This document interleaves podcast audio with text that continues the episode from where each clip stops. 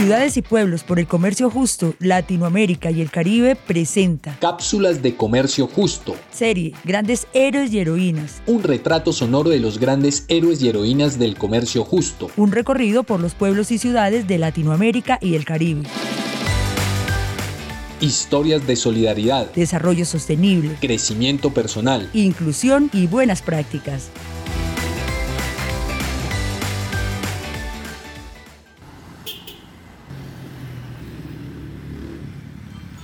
Kai Ecuador Mamayacta Chimborazo Marca, Riobamba Kitimanta, Tukuy Mashikunaman Kai Comercio Justo, Tanda Kunakuimanta, Ajipunja Nishpa, Yupay Chanchi. Buenos días a la comunidad de Comercio Justo. Les hablamos desde la hermosa ciudad de Riobamba, capital de la provincia de Chimborazo, en Ecuador. Nuestra ciudad es también llamada cuna de la nacionalidad ecuatoriana, sultana de los Andes, ciudad de las primicias y corazón de la patria. Y es la primera ciudad ecuatoriana reconocida como ciudad latinoamericana por el comercio justo desde el año 2016.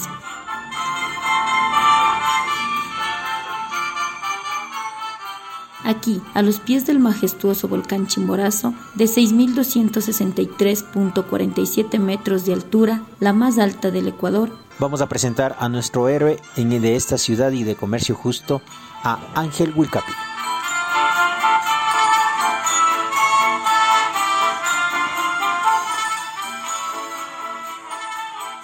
Soy de acá de la comunidad de Cuatro Esquinas, soy el productor de acá de lo que son plantas medicinales y aromáticas y plantas frutales andinas. ¿En qué consiste el trabajo que vienen realizando y que realizas tú como productor? Nosotros como productores de la, de la asociación, acá en nuestras chacras primero hacemos un trabajo minucioso con lo que es el cultivo orgánico. No utilizamos todo lo que son productos químicos, nada de eso, para mitigar lo que son, por ejemplo, estos hongos y todo eso. Nosotros siempre utilizamos acá el macerado de, de la molienda de caña, ponemos a, a por un tiempo de, de tres semanas con ajo, con marco, con limón y eso nosotros lo fumigamos. Entonces, de esa forma es nuestro trabajo acá. Entonces, una vez que tenemos este trabajo, nosotros llevamos nuestras plantas a la que es la planta procesadora que tiene Jambiquiwa en Santa Cruz. Allí la, la planta procesadora hace todos los trabajos hasta tener un producto con valor agregado. Por ejemplo, nosotros aquí tenemos la planta de ubi. Una vez que cosechamos, solo llevamos sin capuchón a Jambiquiwa. Allí en Jambiquiwa los selecciona por tamaños, por colores. Entonces, ellos lo que hacen es deshidratar la uvilla y posteriormente esto lo envían para Francia. Por este trabajo nosotros recibimos un precio justo, un pago justo. De igual forma lo que son así mismo plantas medicinales tenemos del sangorache, lo enviamos allá a la planta procesadora para terminar con la molienda, el empacado y hasta tener unas cajas de, de medicinales que son para, para el consumo aquí a nivel nacional también y tenemos productos que hacemos o que enviamos de acá como son menta, manzanilla, cedrón know? Entonces con eso hacen una mezcla ya en, la planta procesadora y eso lo venden en, en, Francia. Por hacer esa venta, entonces a nosotros nos ha permitido que tengamos el pago justo, como se dice.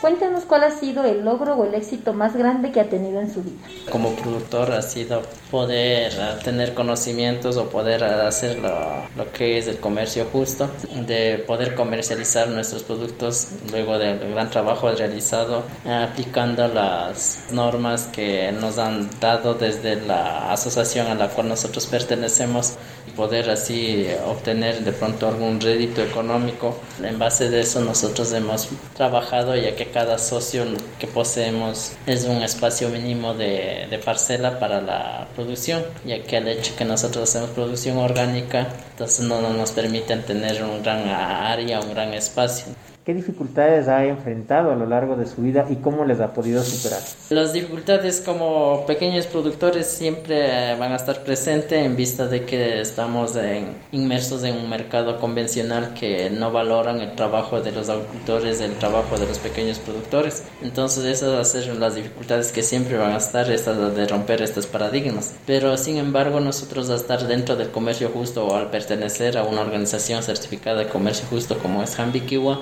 entonces nosotros hemos tenido esa satisfacción y hemos logrado superar esa barrera que es un paso más que hemos dado desde, desde hace unos cuatro años atrás. Entonces al comercializar bajo los precios y estándares de comercio justo. ¿Cómo se enteró usted del comercio justo? Nosotros somos cofundadores de la certificación de comercio justo a nivel de Latinoamericana, es decir, que nosotros somos parte del SPP, del símbolo de los pequeños productores, que anteriormente fue parte de la CLAG y luego de, de Fundepo, fue también del Fair Trade. ¿Qué significa para usted ser un héroe de comercio justo? Es la dignificación del trabajo del pequeño productor. El trabajo que realizamos como pequeños productores en nuestras chacras, en nuestros huertos, en nuestros campos, al adquirir y comprar a precio justo.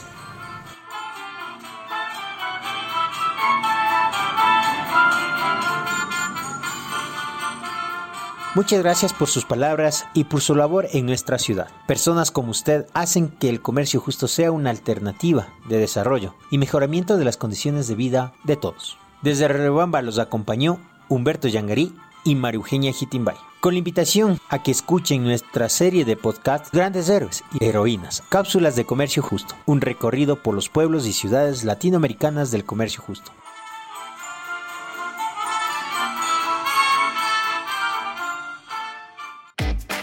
Una producción de CLAC cofinanciado por la Unión Europea. Su contenido es responsabilidad exclusiva de CLAC y no refleja necesariamente las opiniones de la Unión Europea.